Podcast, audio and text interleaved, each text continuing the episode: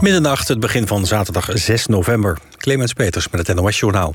Vanaf nu zijn de strengere coronamaatregelen van kracht. De QR-code wordt op meer plekken ingezet... en onder meer in winkels en mondkapjes weer verplicht. Afgelopen dinsdag maakte demissionair premier Rutte... en demissionair minister De Jonge deze maatregelen bekend. Het kabinet roept ook op om de basismaatregelen... zoals geen handen schudden en thuisblijven bij klachten... weer in acht te nemen. En verder is het dringende advies om weer anderhalve meter afstand te houden van elkaar. En ook bij contactberoepen, zoals bij de kapper of de masseur... moet er weer een mondkapje op. Er wordt een uitzondering gemaakt voor sekswerkers. Britse parlementsleden willen dat er een onderzoek komt naar het grootschalige seksuele misbruik van overledenen in twee Britse ziekenhuizen. Een gepensioneerde elektricien gaf deze week toe dat hij tussen 2008 en 2020 zeker 100 overledenen, merendeels vrouwen, seksueel heeft misbruikt in de ziekenhuizen waar hij werkte. De man staat deze week terecht voor moord op twee jonge vrouwen in 1987. En bij dat onderzoek vond de politie bij hem thuis harde schijven met video's waarop te zien is hoe die lijken seksueel misbruikt in de mortuaria van de ziekenhuizen waar hij werkte. Nederland doet volgens demissionair minister De Jonge alvast mee aan de Europese inkoop van een nieuwe coronapil. In afwachting van goedkeuring door het Europese medicijnagentschap. Farmaceut Pfizer zegt dat de pil bij 89% van de kwetsbare coronapatiënten ziekenhuisopname kan voorkomen. Als die bewering klopt, dan is dat volgens longartsen heel goed nieuws. Bij eenden eh, van een pluimveebedrijf in Zeewolde is vogelgriep vastgesteld. Alle 21.000 dieren worden vroegtijdig afgemaakt. Het bedrijf werd gecontroleerd op besmettingen... omdat gisteren bij een boerderij in de buurt het virus ook al was geconstateerd. Anderhalve week geleden werd de ziekte vastgesteld... bij een biologisch kippenbedrijf in Zeewolde. Het weer. Vannacht koelt het af naar 4 tot 9 graden. Morgen overdag is het bewolkt en met name in het noorden valt wat lichte regen. De temperatuur stijgt naar 11 tot 12 graden.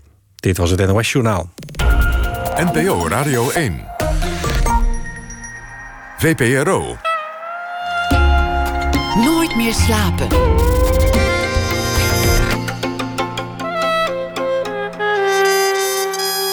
Met Lotje IJzermans.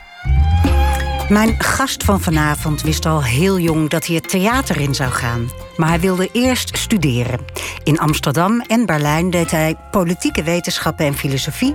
Maar voor zijn eindscriptie over Ludwig Wittgenstein af was, zat hij al op een regieopleiding in Brussel. Bo Tarenskeen brengt sindsdien de filosofie ook naar het podium.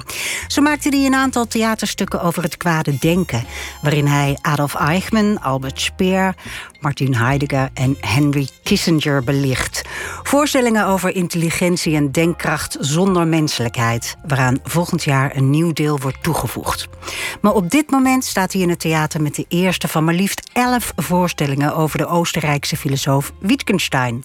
Wat betekent filosofie tegen de achtergrond van de catastrofe? En wat blijft er over als er niets meer te vragen is? Bo Tarenskeen werd geboren in Amsterdam in 1981, is acteur, regisseur, schrijver en medeoprichter van Theater Na de Dam, een landelijke reeks voorstellingen na de jaarlijkse herdenking op 4 mei. En je stond ontzettend vast in de file. En je, bent, je hebt vanavond nog gespeeld. Je bent hier net één minuut binnen. Neem een slokje bier. We hebben gewoon tot één uur. We gaan rustig praten. Laten we beginnen met uh, Wittgenstein, de filosoof. Want um, ik ben helemaal geen kenner van, van filosofen. En ik heb me nu een beetje daarin verdiept. Maar ik vond vooral zijn leven zo uh, sprookjesachtig en geweldig. Um, want hij komt uit een hele rijke familie, toch? Een van de rijkste ter wereld van dat moment, ja. Zijn vader was uh, Karl Wittgenstein, een, een staalmagnaat. Mm -hmm. uh, volgens mij ook een eigenaar van het grootste deel van het Europees spoorwegennet. Ja, Starnakelrijk. Um, zijn uh, ook um, Joodse familie, maar geassimileerd tot katholieken. Ja. Um, en we hebben het over, over het eind van de, van de 19e eeuw, hè, dat hij ja, geboren werd. Ja, Ludwig is geboren in 1889. Ja. acht kinderen? Even kijken, ja, zoiets. Tien of acht kinderen. Heel, ja, heel veel. Ludwig was de, aller, de, de jongste. Um, ja, knetterrijke familie. Uh, echt culturele elite. Die, die kinderen kregen allemaal pianolessen van Brahms en Mahler. Uh, die zussen werden geschilderd door Gustav Klimt. Ehm, nou ja, alles kwam er over de vloer.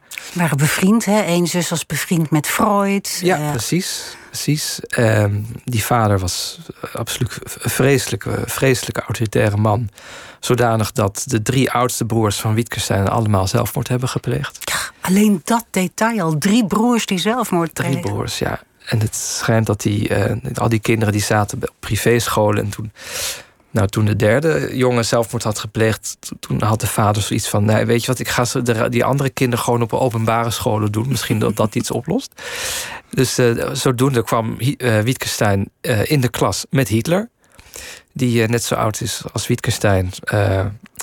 Alleen eh, die zat een jaar eh, eh, onder hem en Wittgenstein weer een jaar boven. Want Wittgenstein had de klas overgeslagen en Hitler was een jaar blijven zitten. Ja, verschil moet er zijn. Precies. er is een foto waarop ze allebei staan in, in die klas. Ja, Ja, in Wenen. in Wenen. En, en, en het was een hele intellectuele familie of een hele zakelijke familie? Eh, artistiek, ja, zakelijk. Die, die man die was dus heel erg eh, zakelijk, keihard.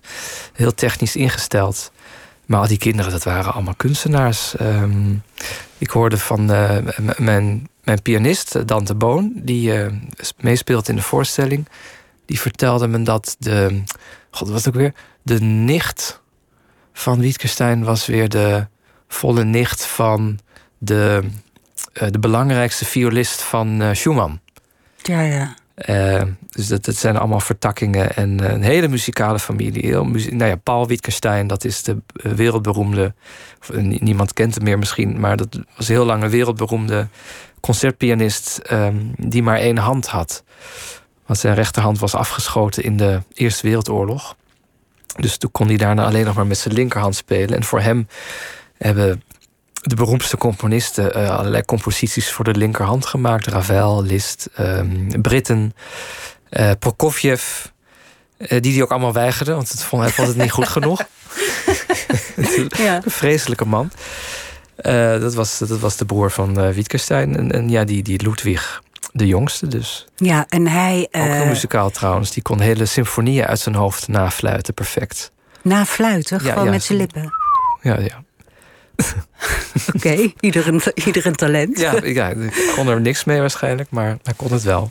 Hij, hij ging eh, aerodynamica studeren. En via die aerodynamica kwam hij bij de wiskunde terecht. En de wiskunde bracht hem als vanzelf bij de filosofie, bij de Bij logica. de logica, ja. Ja. Hij, eh, hij, ging, ehm, hij nam dienst hè, in de Eerste Wereldoorlog. Ja, eh, toen was hij al logica gaan studeren. Dat was in, in die tijd had men ontdekt dat, dat de, de absolute waarheid van de, van de wiskunde alleen maar gefundeerd kon worden in de absolute waarheid van de logica. Dus op dat moment was de logica eh, het einde van elke vraag. Dat was gewoon de essentie. Ja. Dus daarom. En het, het, het was een, een, een, een denkmonster. Hij, wilde, hij streefde zijn hele leven naar absolute helderheid, absolute zu- zuiverheid in denken en voelen en spreken. Dus, dus de logica was dan logisch om dat eh, te gaan doen. Maar inderdaad, eh, toen hij 25 was, toen had hij al drie jaar logica gestudeerd bij de grootste logici van die tijd, die allemaal enorm met hem wegliepen. Eh Russell en Frege en zo. En toen eh brak de Eerste Wereldoorlog uit en toen ging hij in dienst. Vrijwillig. Had niet gehoeven, omdat hij zo eh, vreselijk rijk was en een hernia had. Maar hij ging in dienst bij het Oostenrijkse leger.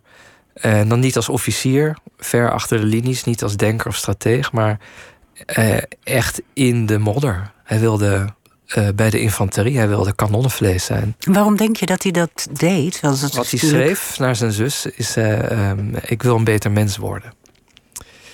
Ik, ehm, ik wil een beter mens worden. En eh, hij was ervan overtuigd dat, ja, dat, dat de intellectuele arbeid, de academische wereld, dat is niet het echte leven.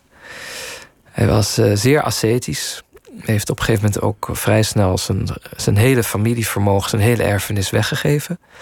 Aan kunstenaars, aan Karl Kraus, aan Rielke. Eh, werd de mecenas van eh, Georg Trakl. Ehm, en de rest gaf hij aan zijn zus. Want die was al rijk, dus die, hij had ook zoiets van... ja, geld corrumpeert. Ja. En ik wil niet eh, te veel mensen corrumperen... dus ik geef het aan mijn zus, want die is toch al rijk. Die kan Ja. ik niet verder corrumperen. Precies. Maar de Eerste Wereldoorlog. Die ging, hij ging in dienst vrijwillig. het Oostenrijkse leger, waardoor hij dus best ehm, had gekund dat hij tegen zijn vrienden in, in Cambridge had moeten vechten. Ja. Tegen zijn uh, beste vriend David. Ja, want zijn Engelse vrienden, want daar studeerde hij dus Ja. die logica. Ja, Eh, hij is gaan schrijven in die loopgraven, hè? ja een klopt. dagboek bij gaan houden. Ja, hij zat, was eigenlijk gestationeerd op een patrouilleschip op eh, de Weichsel aan het Oostfront. En eh, daar in die oorlog, ik heb onlangs een geheime dagboek ook eh, gevonden. Waarin hij eh, vooral schrijft elke dag dat hij niet heeft gewerkt. Dat hij niet heeft gewerkt. Dat hij niet heeft gewerkt. Wat een vreselijke mensen op dat schip zitten. Wat voor vreselijke dingen hij meemaakt. En dan op een gegeven moment houdt hij bij. ehm, nou ja. eh, en in ja, die, die dagboeken die zijn prachtig, want die gaan heel erg over logica. Ehm, over hoe taal werkt, hoe, hoe taal in de wereld haakt, wat, wat de logica is en kan en moet zijn. En dat gaat naadloos over in beschouwingen over de zin van het leven. Over of de zelfmoord eigenlijk is toegestaan, of dat is gepermitteerd. Ehm, over de dood, de angst voor de dood, over wat de dood betekent voor het leven. En, en dan weer in de logica, alsof er geen verschil is tussen. En eh, dat is er voor hem ook niet. Theoretisch op zich wel natuurlijk, zegt hij, ja, het een is het ander niet. Maar hij.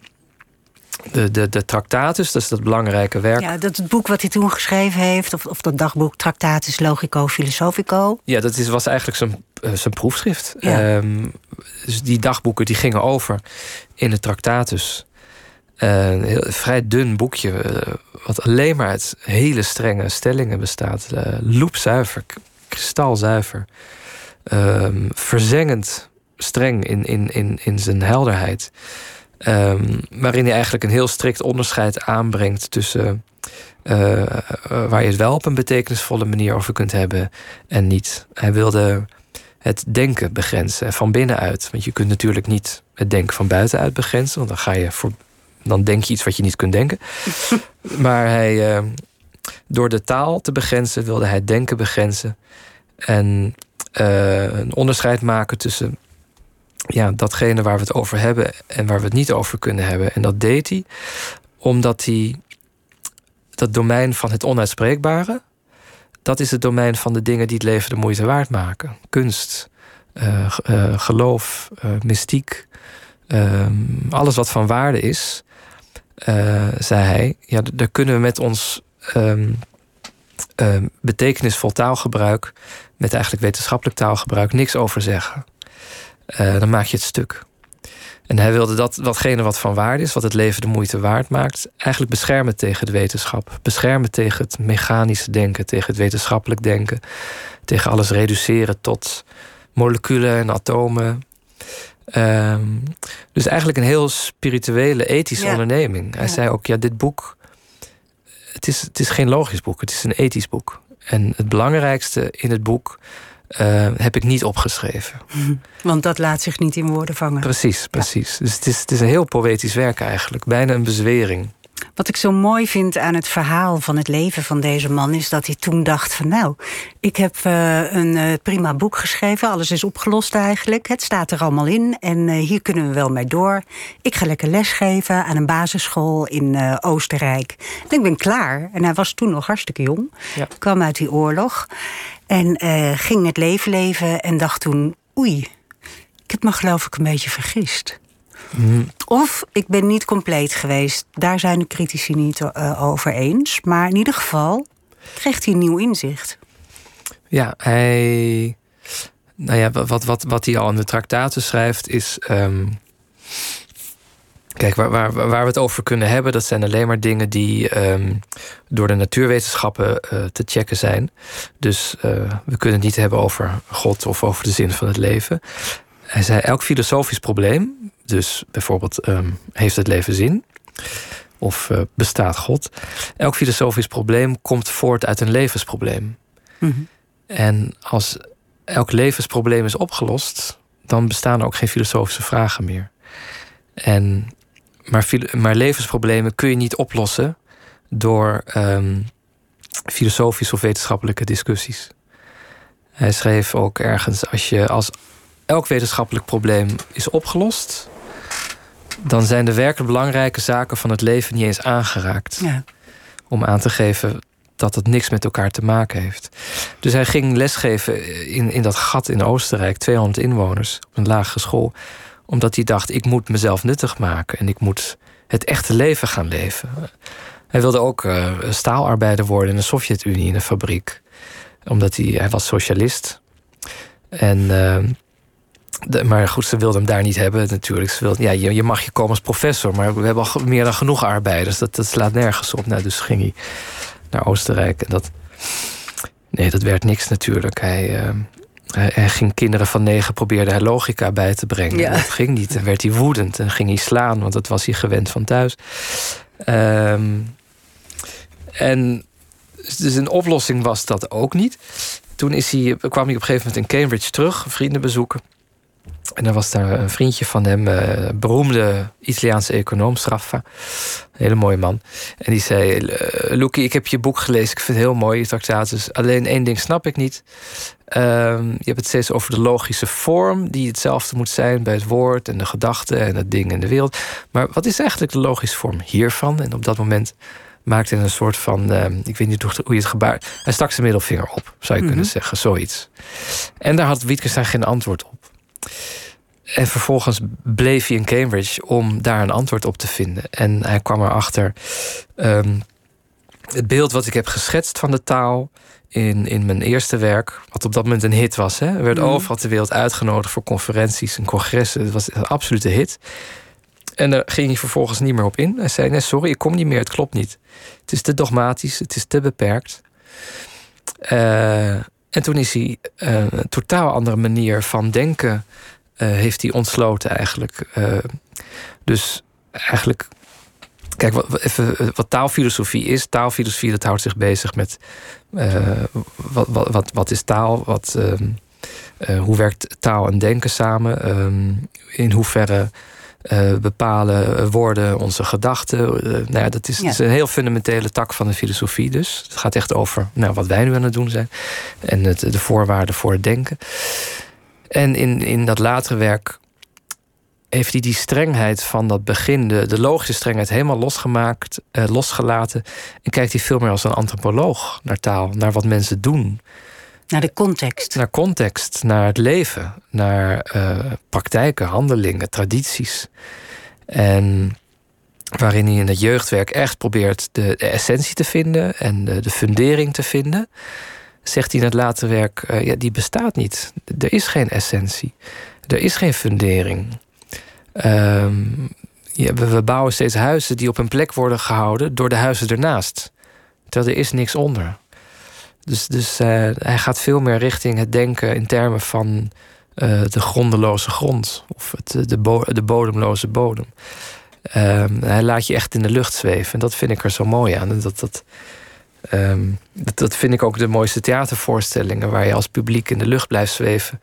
En, en niet... Um, niet alle antwoorden aan. Niet een kant-en-klaar antwoord ja. en een plot uh, naar huis ja. gaat... waardoor de voorstelling is afgelopen wanneer het applaus is geweest... en je weer overgaat tot de orde van de dag. Maar dat er dingen doorresoneren. En dat is wat zijn werk doet. En dat is wat goede kunst doet. Dus daarin... Uh, ja, dus dat is jouw fascinatie met hem. Ik vind, ik vind het wonderbaarlijk dat iemand die zo uh, bewonderd wordt om zijn denkkracht, dat hij durft te zeggen: jongens, ik heb me vergist. Ja, ik wou dat veel meer mensen dat deden. Dat ja, lijkt precies. me heel goed in deze wereld. Maar, maar wat jij net vertelt, dat is waarom je zo'n fascinatie voor deze man hebt. Want je hebt dus uh, je studie afgerond om, om hem, op hem. Ja. En nu ga je elf voorstellingen maken over hem. Waarvan ik deel 1 heb gezien. En, en dat is nog te zien. Ik noem straks de data. Maar elf voorstellingen, dat is zo ontzettend veel. Hoe gaat dat zijn? Ja, dat idee had ik uh, 2007, zo mijn 26e. Um, maar dat, dat werk is zo rijk van hem. En dan, dan eigenlijk vooral dat latere werk, dus die, die wending die hij heeft gemaakt. Ja. Um, nadat die econoom zijn middelvinger opstak.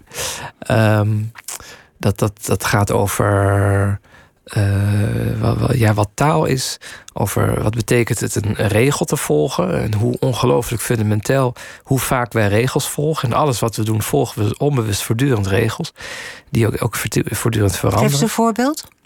Ehm, wat jij nu, jij stelt een vraag. En, eh, dat, dus jij speelt het taalspel van een vraag stellen. En eh, dat, daar horen allerlei regels bij. Dat, worden, ehm, ehm, dat, dat spel wordt gedefinieerd door regels die ik ken. Mhm. Ik weet dat je nu een vraag stelt. Conventies. Precies, conventies, Ja. tradities.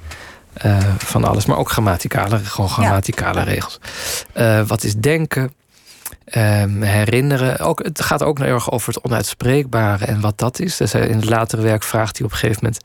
ehm, Oké, we, we kunnen heel veel met taal, maar eh, beschrijf eens het aroma van koffie. Eh, je weet hoe koffie smaakt, toch? Ja, Ja. dat weet ik. Nou, beschrijf eens het aroma van koffie dan. Eh, Koffieachtig. ja. ja, precies. En daarmee Ja. wijst hij op, eh, daarmee eh, eh, daagt hij het begrip weten uit. Van ja, wat is weten eigenlijk? Ik weet hoe koffie smaakt, maar waarom kun je dan niet vertellen? Waarom kun je het niet uitleggen? Waarom kun je het niet verwoorden? Nou, het is ontzettend poëtisch natuurlijk. Ehm, eh, Ja, gaat het je daar ook om, om, om, de, om, de, om de poëzie ervan? Ja, tuurlijk. Ja.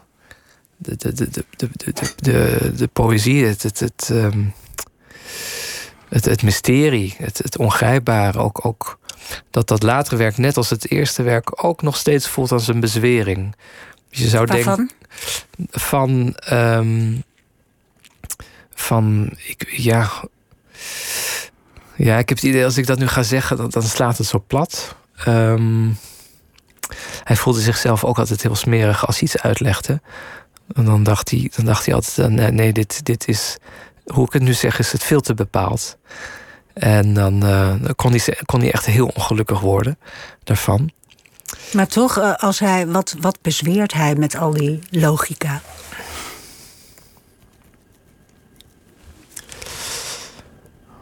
Ik denk dat dat eh, een groot raadsel is, maar wel heel voelbaar is dat hij iets bezweert.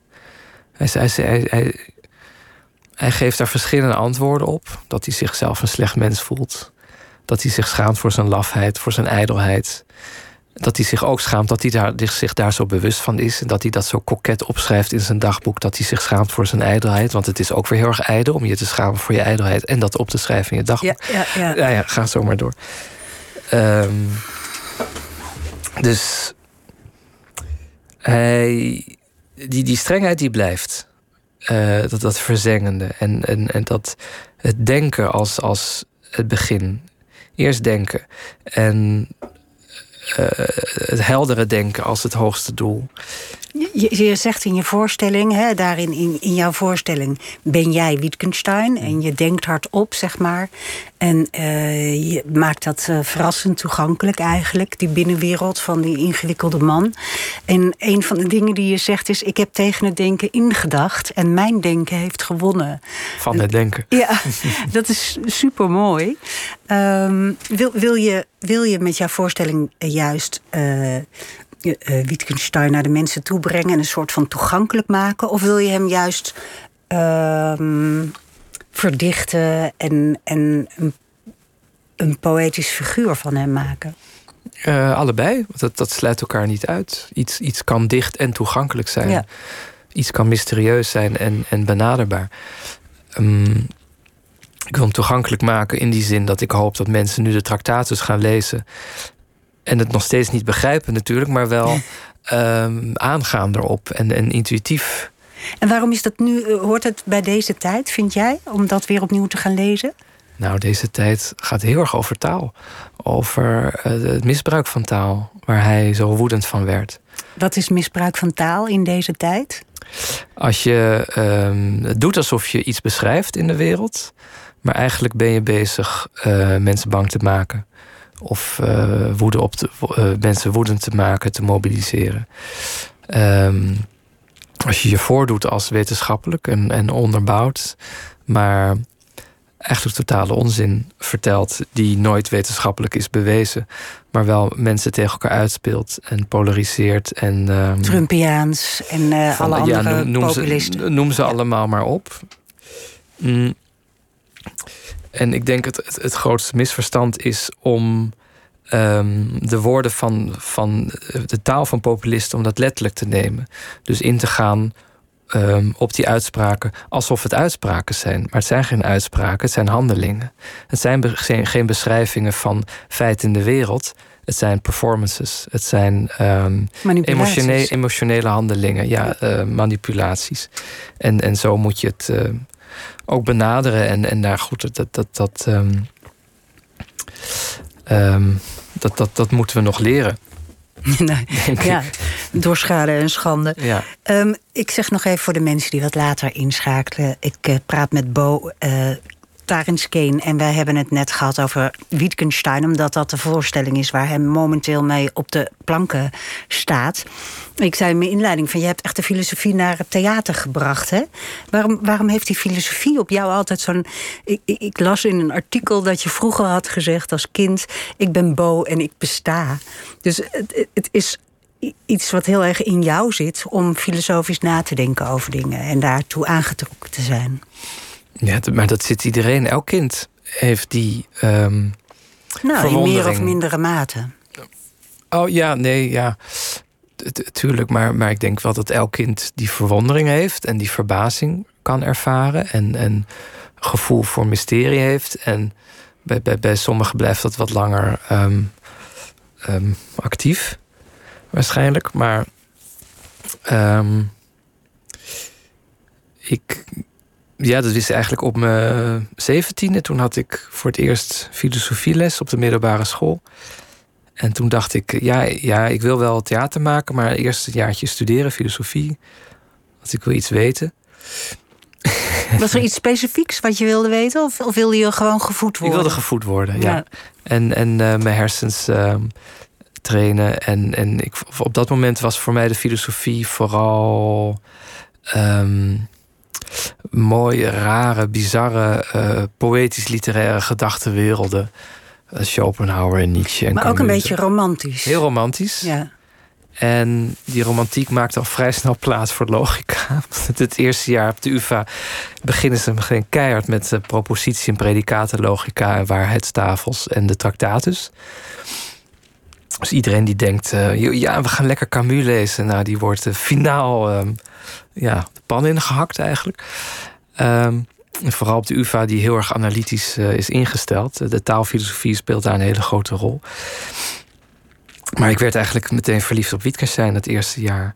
En dat is zo zodanig dat ik uh, de theaterschool heel veel steeds ben blijven uitstellen. Want dat je naar het theater gaat stond vast. Je moeder ja, ja. is uh, scenarist en Dat werd van mij verwacht door mijn ouders. Ja, ja? Dat, was net, nee. dat moest echt? Nee, ja. Het, uh, nee, het, is wel, het is wel wat één keer gebeurd is dat ik toen... Uh, ja, mijn ouders zijn allebei werken in de, de, muziek en de film en het theater. Op een gegeven moment was, was ik al een paar jaar bezig. Um, en ik volgde anderhalve studie, dus vol, vol, fulltime filosofie en parttime uh, internationale betrekkingen. En ik had echt hoge cijfers. Bijvoorbeeld op middelbare school was ik uh, echt van de zesjes. En nu haalde ik opeens achten en acht en een halve met de anderhalve studie. En mijn vader die zei tijdens het eten op een gegeven moment... Ja, uh, Bo, het is wel leuk en aardig al dat gestudeer. Maar kom je nog toe aan je theater? Hele omgekeerde wereld. Dat is echt bloedserieus. Dat is heel streng. Want dat is echt de roeping in het gezin waar je uitkomt. Je moeder is Monique Kramer, je vader is Boudewijn Tarenskeen, componist. Zij is uh, toneelschrijver en, en scenarist van films.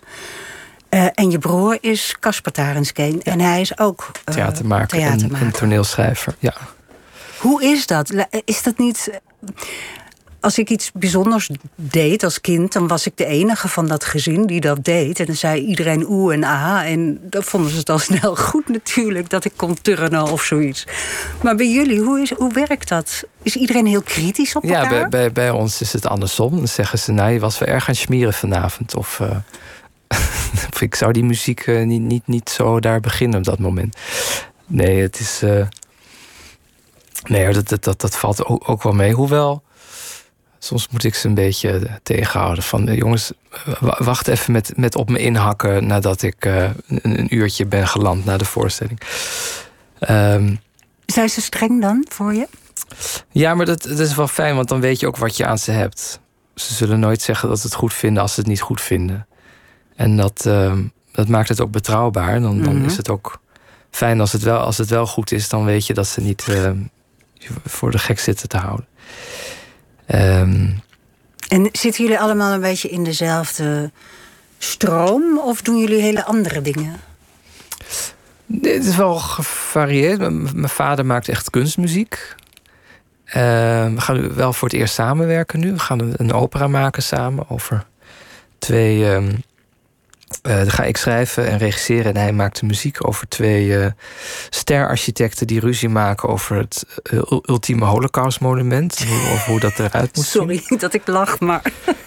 Dat is heel actueel. Ja, heel- ja, maar ook een beetje... ehm, Ja, het voelt ook een beetje als iets ironisch. Of is, of is het helemaal niet ironisch en bloedserieus? Ja, het is, het, is, het is allebei. De situatie is heel ironisch, maar de gesprekken die, die gaan Ja, we echt ja. bloedserieus over wat het betekent om het, het onvoorstelbare voorstelbaar te maken. En Ja. of dat heel groots moet, of juist heel eh, eh, Japans, eh, Mhm. klein. Ehm, en ja, nee, we zijn wel heel, ook, ook wel anders. Ehm, mijn moeder maakt echt films voor. ehm, eh, ja, dat zijn echt publieksfilms. Dus dat, Ja, dat, dat, Zadelpijn eh, heeft ze bijvoorbeeld geschreven. Lucia de B. Ja. Dat, dat zijn grote, ja, dat is Grote voor eh, films. grote films. En wat, wat, wat ik doe, dat is ja, in Frascati 2. Dus dat is, ik, ik ben blij als er 60 mensen zijn. Dan heb ik een hele goede, goed bezochte vooravond. En mijn broertje bij Oostpol. En dat zijn ook grote, grote zaalproducties. En hij schrijft heel anders dan ik. Maar we willen heel graag een keertje samen iets maken. Hij, eh, hij is echt een, een, echt een taalkunstenaar. Heel veel eh, grappen en associaties en, en eh, grote rijkdom. Ik ben, ik ben veel ascetischer. Ook, ik, ik schrap ook nooit. Oh nee? Nee, als ik iets schrijf, dan hou ik dat meestal. Terwijl hij schrijft 100 bladzijden per dag en houdt er dan één over. Ik wou net zeggen, maar jij bent waarschijnlijk veel trager dan en veel bedachtzamer in het opschrijven. Ja, ik ben heel langzaam. Ja, Ja? ja. Weet je nog je eerste voorstelling dan die, die, die je zag? Die ik zag. Ja. Oh. ehm, Nou, ik kan me zo voorstellen, weet je, als je vader een garage heeft, dan ga je als kind mee naar de garage. Ja, ja. En eh, ik dacht, misschien ging jij Nou ja, ja, de eerste, ja, ik was een baby toen. eh, mijn moeder die maakte de allereerste lunchvoorstellingen bij Bellevue. Mhm. En daar ging ik als baby gewoon mee naartoe. Dus, dus die herinner ik me. Eh, Tot nog toe onvervulde verlangens, deel 1, 2 en 3. En Adelheid Rozen, Elsje de Wijn. Eh, mijn vader werkte toen bij Toneelgroep Amsterdam. Onder Geert-Jan Reiners. Hij was de hofcomponist. Daar herinner ik me de Odyssea, geloof ik. Dat ik dan in, tussen, tussen de coulissen als jongetje... eh, kijk naar die rare kostuums en het licht en, en, en de heiligheid. Heel mooi. Was dat magisch? Ja, ja. Ja, ook backstage zijn tijdens de voorstelling. En je ziet het je ziet, eh, in, die, in die grote zaal van de Schouwburg. Dat is heel mooi. En Ik, ik geloof de eerste voorstelling die ik me herinner was, was Yvonne van Gombrowicz. Door Theater Teneter.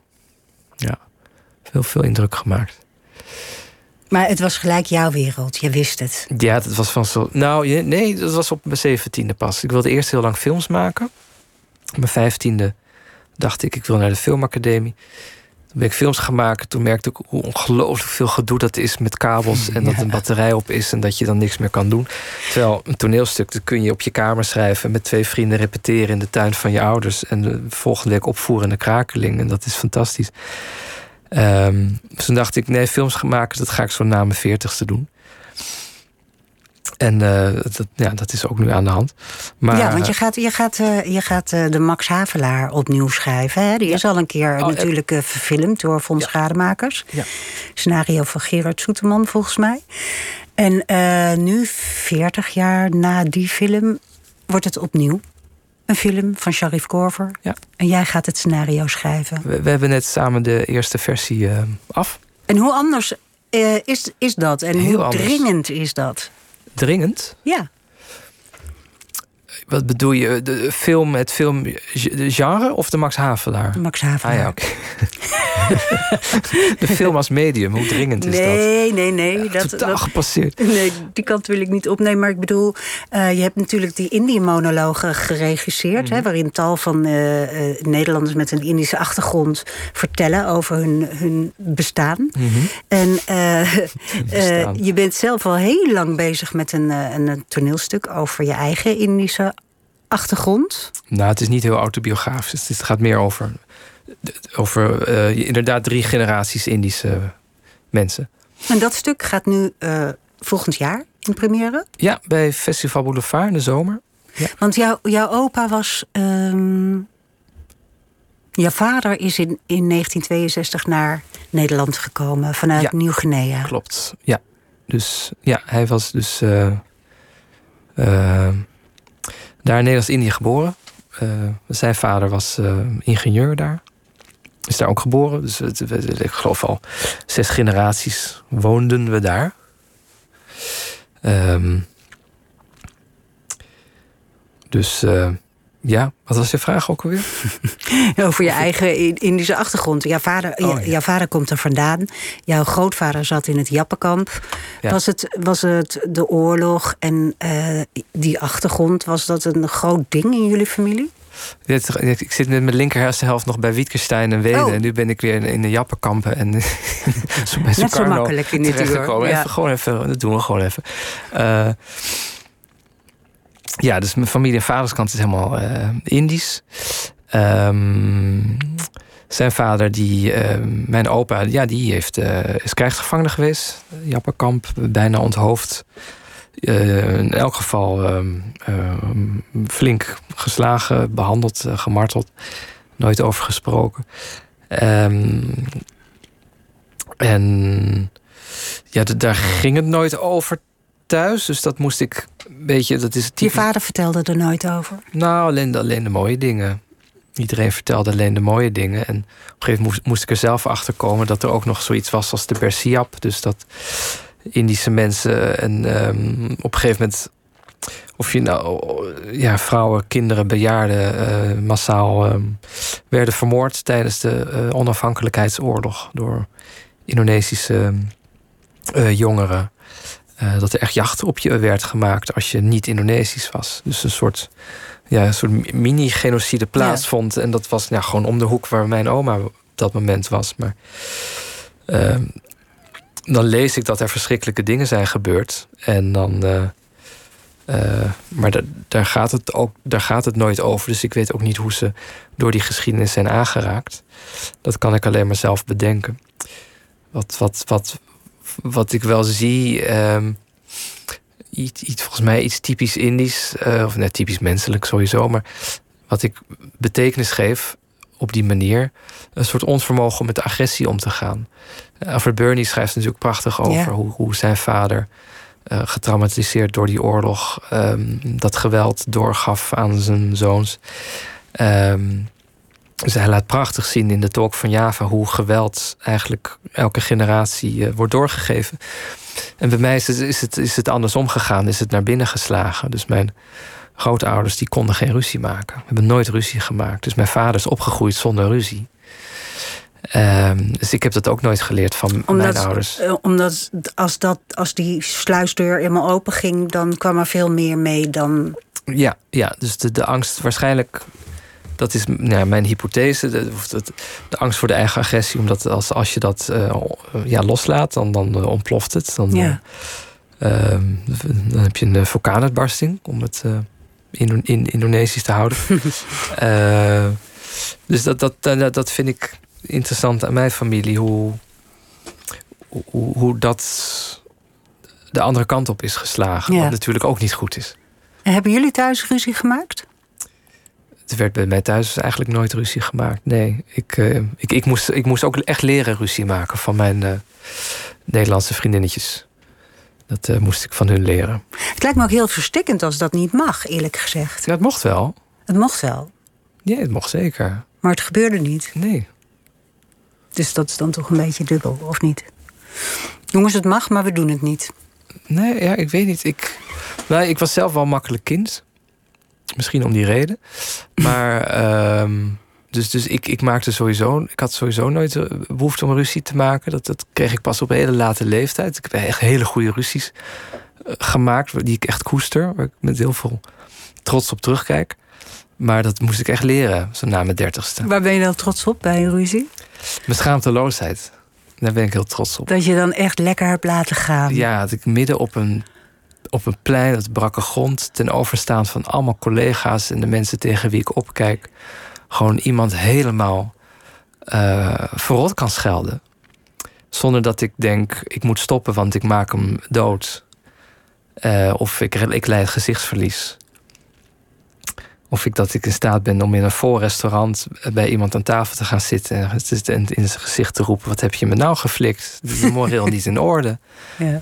Uh, zonder me te bekommeren omdat het hele restaurant wat stilvalt. Dat, dat is ook, super bevrijdend natuurlijk. Oh ja, dat, kan ik echt iedereen aanraden een keer te doen. Zeker als je het niet van huis uit uh, hebt meegekregen. Ja.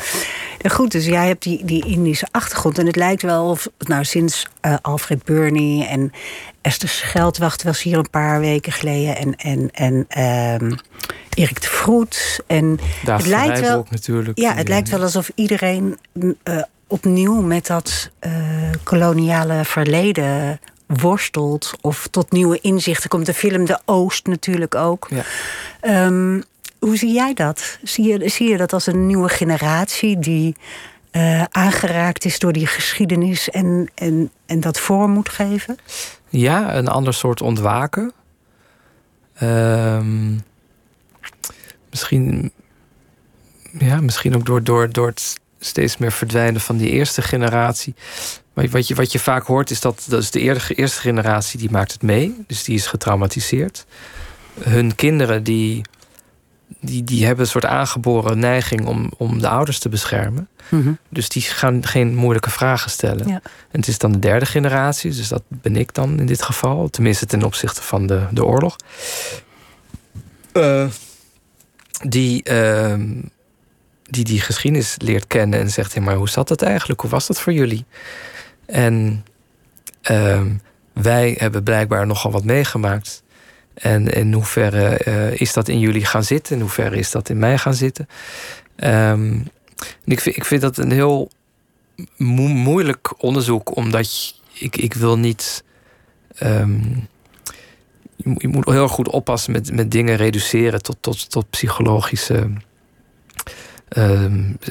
ja, ziektebeelden of, of gaan verbindingen gaan uh, verzinnen. Maar um, het betekent wel iets en daar, daar gaat het om. En het heeft ook zeker emotionele um, uitwerkingen. Wat, wat, wat, zie je bij Bernie? Heel veel eh, huiselijk geweld, wat, zich, wat nog mhm. steeds plaatsvindt, kun je direct herleiden naar een, een man die in de Tweede Wereldoorlog iets heeft meegemaakt en aan zijn kinderen en kleinkinderen heeft doorgegeven. Dus in die zin is die Tweede, Tweede Wereldoorlog nog steeds bezig achter veel voordeuren. En dat, daar zijn we nog heel erg. Um, slecht van bewust. Maar het lijkt ook wel alsof. Uh, uh, wanneer was dat? Twee jaar geleden of zo heeft de koning excuses gemaakt. Maar het, het lijkt ook wel alsof we gewoon opnieuw onze rol bekijken. Mm En uh, nu pas dat in een ander licht durven zien. Ja, er zijn allerlei verschillende. Ik zeg ons en, en, en dat is natuurlijk op zich al heel raar. Maar de rol van Nederland, laat ik het zo zeggen. Ja, ja, nee, er zijn allerlei verschuivingen en bewustwordingen aan de gang die, die, die heel goed zijn. Dus dat we niet meer zo het kritiekloos hebben over de Gouden Eeuw. Ja. Zonder ehm, te vermelden waar dat ten koste van wie we zo rijk zijn geworden. Dat is uh, natuurlijk heel goed, want het geeft veel meer um, relief aan je zelfbewustzijn als land. En veel meer diepgang. Um, uh, het is ook veel spannender om over de Herengracht te fietsen als je weet um, waar het ook ten koste van ging. Ja, Want Dat, dat, dat is gewoon interessanter. En dat maakt het ook dramatisch interessanter om zo'n om, om zo'n stad te zien. Um, dus ja, ja, ja. Is in dat nieuwe uh, bewustzijn, is daarin ook jullie verfilming van de Max Havelaar een, een, een stap? Ja, natuurlijk. Is dat de reden waarom die opnieuw verfilmd moet worden? Het is zeker. Uh, een, een reden. Ja, we, we, hebben talloos, we voelen talloze redenen om, om dat boek te verfilmen. Noem maar eens een paar. Nou ja, het, het, het, ten eerste is het een fantastisch boek. Mhm. het is zo ontzettend grappig. Een heel modern boek. En ehm, eh, ik kan ook heel erg de hertaling aanraden. Het is gewoon eh, hertaald in hedendaags Nederlands. En dan dat, Door wie? Gijsbert van S. Oké. Ehm, dat kan iedereen lezen. Het is ontzettend grappig. En als je die uit hebt en je, wil- en je wil nog eens de origineel lezen, dan, dan, dan kun je dat ook gewoon doen. Milton Tully is een fantastisch eh, schrijver die eigenlijk nog heel erg lijkt op Wittgenstein in zijn, in zijn bezetenheid en zijn gekte. En ehm, hoe die met hoe die over taal denkt en hoe fragmentarisch hij denkt. Wittgenstein heeft ook nooit meer een boek geschreven, alleen maar fragmenten ehm, voortgebracht. En Multatuli heeft ook eigenlijk geen roman geschreven. Max Havelaar is geen roman, maar een soort ratje toe van genres. En fragmenten en, en eh, brieven, hele ambtelijke brieven die hij le- letterlijk Ja. opneemt. Het doorbreken van de vierde wand, een heel theatraal boek. Ehm, dat is een reden, maar ook. ehm, Het doorbreken van de vierde wand. Je bedoelt dat hij rechtstreeks de eh, lezer, de lezer aanspreekt, aanspreekt. Op Ja. een gegeven moment op het eind Ja. als zichzelf. Ja. Het is, is, eh, en en, wordt het, dan wordt het echt een aanklacht. Ehm, Wat, wat, wat, wat wordt de kern van jullie film?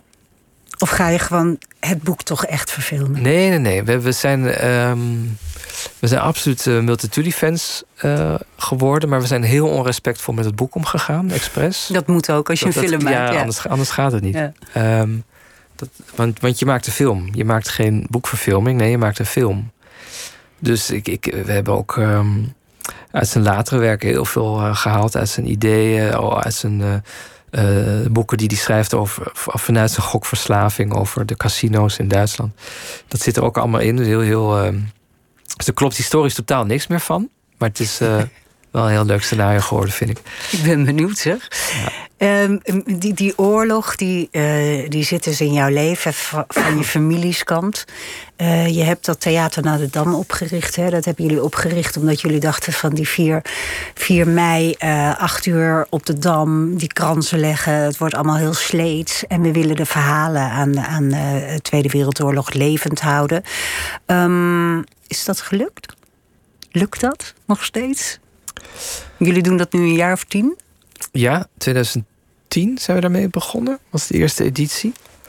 Toen hadden we ehm, negen voorstellingen in zeven theaters in Amsterdam, rondom de Dam, de Nes en zo. En ehm, afgelopen editie hadden we, geloof meer dan, meer dan, god wat is het, meer dan 120 of zo.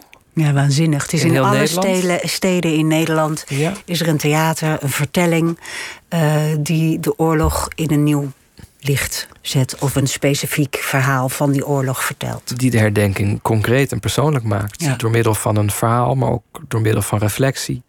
Dus die oorlog tegen de, de huidige tijd houdt. Ja. En reflecteert op de huidige tijd via de oorlog. Want op een gegeven moment zeiden we... ja, we willen niet alleen maar eh, erg hè, verhalen... Mhm. of eh, alleen maar dagboeken van Anne Frank. We willen ook ervan leren, zo- voor zover dat mogelijk is. En ehm, dus, dus, dus veel meer de, de, de huidige wereld bekijken via de muur van de geschiedenis. En onszelf leren kennen via de muur van de geschiedenis. Reflecteren op daderschap. Om zo iets te leren over onze eh, menselijke natuur. Dus dat is wel steeds. We, we zijn heel erg trouw aan ons principe via de Tweede Wereldoorlog. Omdat dat nu eenmaal ons verbindt. Of je hier nou net bent Ja. komen wonen. Of pas één generatie of al honderd generaties. Door hier te wonen ehm, eh, deel je de geschiedenis van deze plek. En dus ook de, de Tweede Wereldoorlog. Dat, dat, dat hoort dan bij jou, ook al ben je hier net Ja. gekomen. En ehm, dat is ehm, dat is een soort eikpunt, een moreel eikpunt, een historisch eikpunt. Het gaat heel erg over onze identiteit en de manier waarop we onszelf en elkaar begrijpen. Bij wie we horen en bij niet. Ja, ja, Bij ja. wie niet. Ja, eigenlijk is het een beetje hetzelfde wat je hebt gedaan met die voorstellingen eh, die over eh, het denken van het kwaad gaan. Hè? Mhm. Kissinger, Eichmann, Speer en Heidegger. Ja. Wat hebben ze gemeen? Je hebt over hen allen een voorstelling gemaakt. Eh, een opera over uh, Eichmann en over de andere drie een voorstelling. Ja. Zelfs een filmpje over uh, Kissinger. die voorstelling is verfilmd door iemand. Ja, ja klopt. Um, ja, wat ik zei, wat, wat me. Een van de dingen die me al heel lang bezighouden is. Um, hoe, je, hoe je in staat bent om. Um, bepaalde verschrikkingen uh, rationeel uh, goed te praten voor jezelf. En daar is de Tweede Wereldoorlog natuurlijk een geweldig voorbeeld van hoe al die mensen die uh, filosofie en kunstgeschiedenis en theaterwetenschappen studeerden, lid werden van Einsatzgroepen en leiding gaven aan doodseskaders ja. en gewoon vrouwen en kinderen, bejaarden door hun hoofd gingen schieten. Um, en dat voor zichzelf gingen rechtvaardigen. Um, maar ook iemand als Henry Kissinger, die, de, uh, die is gevlucht voor de nazi's. En die bij de bevrijding was van concentratiekampen als ja, hij was Amerikaanse uh, soldaat. geboren in Beieren of zoiets. Zoiets, ja. Ja. Uh, om precies te zijn. Joods. Joods, gevlucht voor de nazi's. Heinz Kissinger heette die toen nog. New York aangekomen. Um, nam dienst Amerikaanse leger terug naar Duitsland. Uh, Gestapo-officieren opgespoord. En gezien wat, wat uh, de nazi's daar deden. En uh, vervolgens deed hij hetzelfde met de Vietnamezen en de Cambodjanen. Massaal bombarderen. Boeren, vrouwen, kinderen. Jarenlang. Jarenlang. waarna de Rode Khmer daar voet aan de grond kon zetten. Ja, ja, hele Zuid-Amerika ontwricht. Hij heeft honderdduizenden doden op zijn geweten. met de koep Met van, de, met van de koep van ja, Allende. Allende. En ook in Oost-Timor heeft hij uh, vinger in de pap. Dus een uh, absolute crimineel met honderdduizenden doden op zijn geweten. Maar die uh, ja, nog steeds overal gewoon vrij rondloopt. Een goede, En die de Nobelprijs voor de Vrede heeft gekregen. Ja, ja. En wat fascineert je nou het meest in zo'n figuur? Dat, dat iemand uh, die intelligent is ook slecht kan zijn. Daar, daar, daar, kom ik niet bij met mijn hoofd. Het is misschien heel autistisch, maar ik snap het echt niet. Dat, dat als je intelligent bent, dat je dan ook slecht kan zijn. En hoe je dan met die intelligentie die slechtheid maar uh, juist rond, toch? rondpraat. Juist als praat. je heel slim bent, kun je toch ook slecht zijn? Ja, ik bedoel, er zijn vele soorten slecht, toch? Mm -hmm. Ja, maar uh, in hun eigen ogen zijn ze nooit slecht natuurlijk. Eichmann die deed het goede. Vond nou, ze zitten in systemen waarin ze functioneren die ze de schuld kunnen geven. Ja, of ze denken in het geval van Kissinger, nee, dit, dit, dit, dit, dit, dit dient een hoger goed, namelijk een, een, een veilige wereldorde, waarbij de, de Russen niet sterker zijn dan wij, of zoiets. Waarbij de communisten het onderspit delven, dus uh, het dient een hoger doel.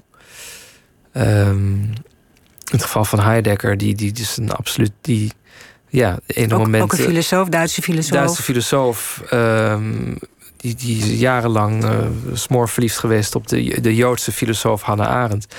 En vervolgens uh, kiest hij voor de Nazi-partij en wordt hij een bewonderaar van Hitler. Um, dat is ook fascinerend. Hoe, ja, hoe ja maar dat is nog een hele rare stap. Dit is een best een rare stap van, uh, van een Joodse minnares naar lid worden van de Nazi-partij. Uh, en zijn, zijn beste vriend en mentor, Husserl, dat was ook een Joodse hoogleraar. En zij heeft zijn belangrijkste boek, und Zeit, opgedragen aan zijn Joodse mentor. In, in liefde en verering staat er nog steeds in. En die opdracht moest hij verwijderen tijdens mm -hmm. de nazi-tijd. En daarna heeft hij hem weer terug laten zetten. Nee, totaal dubbel. Um, en Speer natuurlijk, hè? De, Albert Speer, de... de nazi-architect. Ja, die, die, eigenlijk is die het minst interessant. Dat was gewoon een opportunist. En ook niet heel intelligent. Maar um, ik wil heel graag een voorstelling maken over Carl Schmitt, de jurist van Hitler. Wat dus heeft ik, hij gedaan? Ja, daar moet ik nog, nog in, in, gaan verdiepen. Maar het is, hij was de, eigenlijk de advocaat van Hitler. Dus hij, hij, hij, um, hij voorzag het Derde Rijk van een juridische basis. Dat is al heel fascinerend. Hoe, hoe dat kan, hoe je dat doet. Um, wat, wat ik ook interessant vind, dat dat heel veel hedendaagse denkers, ook hele linkse denkers, met, met Carl Schmitt weglopen. Heel inspirerend vinden. En wat ik van hem ken, vind ik ook heel inspirerend. Maar ik moet me er meer in verdiepen. Maar zoiets lijkt me ook heel uh, goed materiaal voor een voorstelling. Is, is theater voor jou een soort onderzoek naar dit soort dingen? Ja. Een doorlopend, doorlopend gesprek, een doorlopend onderzoek. Dus ook de ene voorstelling roept de andere op. Bij mij komt het eigenlijk het ene altijd uit het ander voort. Uh, het zijn hele kleine voorstellingen die je zelf uh, bedenkt, speelt, regisseert. Ja, schrijft. Ja, ik zou wel groter willen werken op een gegeven moment. Ik denk dat ik. Nou, Wittgenstein was best toegankelijk, toch? Ja, uh, een leek als ik kon daar prima uh, begrijpen ja. wat er gebeurde. Ja, nee, het lijkt me leuk om, om dat eens groter door te zetten, zodat meer mensen het kunnen zien. En ehm, het lijkt me te gek om een keer over, uh, een voorstelling over Wittgenstein in Carré te kunnen doen. en dat het uitverkocht is. Ik zag gelijk ook iets circusachtigs erbij. Nee, een soort revue ja, het is het met filosofen. Ja, Joods, katholiek, homoseksueel, Oostenrijks rariteitenkabinet in Carré. Waar begint het mee voor jou, die voorstelling? Begint het met een gedachte of een gevoel? Ja, dat, het is toch vaker dan je denkt hetzelfde, een gedachte en een gevoel. En een idee, een beeld, ja. Um, je kunt pas echt theater maken als er zoiets is als een onmogelijkheid. Iets wat schuurt als iets wat niet kan bestaan. Een, een um, verzet, drama. Um, dus dit is, een, een conflict. Een, ja. ja, dat is een dramatische wet. Dat heb je nodig om ja, precies. iets in gang te zetten. Ja, ja, ja, ja ik vind conflict zo'n afgezaagde term. Maar um, dat, het, daar komt het wel op neer, conflict. Um, um, en en, en ja, dat, dat is de voeding voor de voorstelling. Maar ja, uh, het begint bij een idee. En, en dat idee koppel ik dan meteen aan een onmogelijkheid. Dus het, bijvoorbeeld Heidegger. En dan denk ik, oké, dan moet dan een, iemand zijn, een oude vriend van Heidegger. Oké, een Joodse hoogleraar die ooit nog de beste vriend is geweest van Heidegger. En nu probeert, nog één keer probeert te begrijpen hoe het kon dat zijn allerbeste vriend koos voor de, nazi's. En dat, wordt dan, dat is dan de dramatische laag. Ja, ja. Maar op basis daarvan kan ik dan in, in Heidegger duiken. En, en bij Wittgenstein was het zijn, zijn, ja, zijn onmacht grip te krijgen op, op het leven, contact te maken met het leven. En dat, of... ja, dus je gaat eigenlijk heel erg uh, in het gevoel zitten. Ja, toch? Zeker. Terwijl alles wat je uh, fascineert lijkt zo heel erg verstandelijk en um, rationeel. En nou ja, ook, dat is ook hoe je het onder woorden brengt, denk ik. Maar het komt heel erg vanuit het gevoel. Ja, tuurlijk, anders kun je geen. Ja. Uh, Wittgenstein is een hele kwetsbare man. Heel gevoelige man. Um, wat Heidegger schreef in zijn filosofie, eigenlijk heel ontroerend, heel poëtisch. Raakt heel erg aan de uh, Japanse poëzie. Um, als je niet zou weten dat het een, een, een totale antisemiet was. Ja, dat maakt het ook zo fascinerend. Dat, dat, dat zo'n mooie filosofie, die zo gaat over het hier en nu en, en, en um, de, de, de, concreetheid eh, van het leven. Uh, dat dat geschreven is door zo'n monster. Dat, dat maakt het ook des te fascinerender. Ja. Je hebt ook een voorstelling gemaakt met uh, de psychiater Damian Denies um, over angst. Mm -hmm. Heb jij angst? Fascineert angst jou? Is, is, we hadden het er straks eventjes bij Wittgenstein over bezwering. Jij vond mm -hmm. dat te plat om daar echt een antwoord op te geven. Ja, maar het is wel een interessante vraag natuurlijk. Ook, ja, ook ja. aan jou. we hebben nog één minuut en je vraagt of ik angst heb. Lekker toch? Zo ik heb wel een beetje zenuwen van. Dus. nee, maar is angst... Is, is, ben jij ook aan het bezweren? Dat is het eigenlijk. Ja, tuurlijk. Ja, ja iedereen. Sorry, nu krijg je een heel uh, ontwijkend antwoord. Um, uh, ja, ik, ik, ik denk dat, dat alles wat we doen een bezwering is. Mm. Om, om iets anders niet te hoeven ondergaan of ergens controle over te krijgen. Dat wordt gewoon uh, deel 2 van ons gesprek uh, bij uh, de 11e of zo. Hè? Van ja, je Wittgenstein-serie. volgend jaar, waarom ja. niet? Ja, dankjewel dat je er was. je kan, uh, Boot Tarenskeen, je kan Wittgenstein nog zien 6 november in Frascati, 17 november in Den Haag en 10 december in de Nieuwe Vorst in Tilburg. Maandag is Pieter er met actrice Ariane Schluter. Dadelijk deze op deze zender podcast Vink met Vincent Bijlo, Milou Brandt en Stan Putman. Tot dan.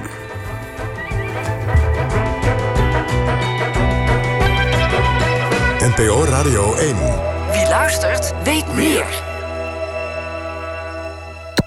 NPO Radio 1.